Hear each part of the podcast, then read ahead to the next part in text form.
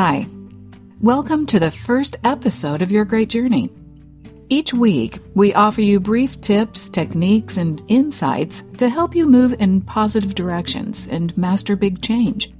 For more information, please visit yourgreatjourney.com. Your Great Journey is brought to you by audiobook publisher Wetware Media.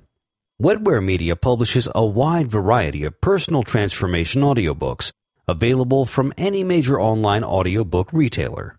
For more information, please visit wetwaremedia.com. That's W E T W A R E M E D I A dot com. If you've ever been paralyzed with intense emotions, we've got some helpful information for you today.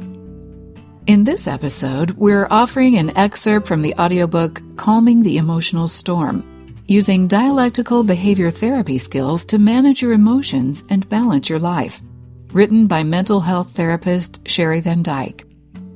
Calming the Emotional Storm is a great guide to coping with difficult emotions calmly and responsibly by using powerful skills from dialectical behavior therapy, cognitive behavioral therapy, and mindfulness practices. These skills will change the way you respond to stressful situations, help you stop needless emotional suffering, and develop the inner resilience to help you weather any emotional storm. In this excerpt, Sheri Van Dijk shares techniques for being more effective in your life. She'll show you how to become aware of what's been holding you back and learn to access what she calls your wise self in the moments when you need it most. What gets in the way of being effective? Sometimes, even though we want to act effectively, it's not so easy. Some things that can get in the way are not knowing what you want, not responding to reality, and focusing on the short term. Not knowing what you want. The first and most important cause of ineffectiveness is not knowing what you want in a situation. If you don't know what your goal is, it will be very difficult for you to know what to do to meet it. So it can help if you take some time, slow yourself down, and give some thought to setting a goal before acting.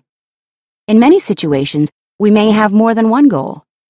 When you have conflicting goals, as in this example, you need to access your wise self to help you decide which goal is most important to you. For it's likely that you won't always be able to meet them both. Not responding to reality. Thinking about the situation in terms of what's fair or not fair, or right or wrong, can also get in the way of acting effectively. In other words, you may be responding not to the situation itself, but to your judgments about the situation and your thoughts about the way you wish the situation were. For example, say you're driving down a back road. It's a pretty straight road with just a few hills. The area is unpopulated with only a few houses here and there, but the speed limit is 40 miles per hour. As you drive along, you start to think, well, this is silly. The speed limit here clearly should be 50 miles per hour. And you speed up to 50 miles per hour. When the police officer pulls you over for speeding, he's not going to care what you think the speed limit should be. The reality is that the speed limit is 40 miles per hour, and you were doing 50. Again, in order to be effective, you have to respond to the situation as it is, rather than how you think it should be or how you wish it were. Focusing on the short term. A tendency to focus on what you want or need in the short term can also get in the way of your being effective. Thinking this way can impact your ability to recognize what will be most helpful for you in the long run. In order to be effective in a situation, therefore, you must be able to reach your wise self, to determine what your goal is and how you can act in your own best interest to increase the likelihood of meeting that goal. What does this mean for your life? Now that you have a better understanding of what it means to be effective, you need to consider what this means for your life. Do you tend to cut off your nose to spite your face? Do you often act from your emotional self, reacting from your emotions instead of choosing how to act? Do you tend to do what feels right in the moment, rather than think about what the consequences of your behavior might be? How do you need to start acting differently in your life in order to be more effective? One thing that you can do to help yourself become more effective is to practice mindfulness exercises, like the following, that help you learn to access your wise self. Exercise. Accessing your wise self. Sitting or lying down in a comfortable position, bring your focus to your breath. Breathing slowly, deeply, and comfortably, close your eyes and allow yourself to open up to your present experience. Notice any physical sensations, any thoughts, any emotions that might be present for you in this moment, doing this without judgment.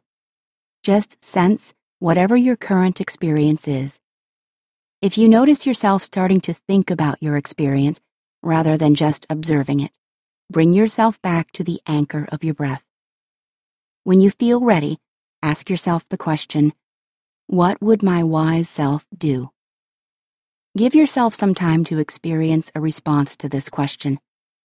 If none comes, ask the question again.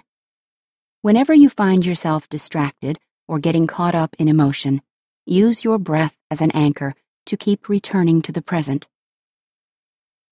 10 tips for being effective. 1. Being effective is about doing what works, acting skillfully to meet your needs in the long run. 2. Forget about what's right or wrong, fair or unfair. Think about your long term goals and what you need to do to achieve them. 3. Effectiveness, by definition, means that you're acting from your morals and values, not against them. 4. Remember that even if you act effectively, there's no guarantee that you'll meet your goal, although the more skillfully you act, the more likely you are to achieve it. 5. Don't cut off your nose to spite your face. 6.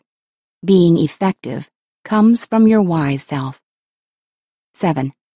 Practice mindfulness exercises to help you get to your wise self. 8. To meet your goal, you have to have an awareness of what the goal is. So figure out what you want in the situation. 9. How you think the situation should be or how you wish it were different doesn't matter. To be effective, you must respond to the situation as it really is. 10. Think about what the situation is, how you feel about it, what your urge is in the situation, and what your long term goal is. Then, putting this all together, see if you can think about what you can do to make it more likely that you'll be able to reach your goal. Thanks for listening to this excerpt from the audiobook Calming the Emotional Storm Using Dialectical Behavior Therapy Skills to Manage Your Emotions and Balance Your Life. You can purchase the complete audiobook from any major online audiobook retailer if you'd like more information, please visit yourgreatjourney.com. Please be sure to subscribe to the show so you don't miss an episode. And if you like the show, please rate it and review it. Thanks for listening. Have a great week. Your Great Journey is brought to you by audiobook publisher Wetware Media. Wetware Media publishes a wide variety of personal transformation audiobooks available from any major online audiobook retailer. For more information, please visit wetwaremedia.com. That's W E T W A R E M E D I A dot com.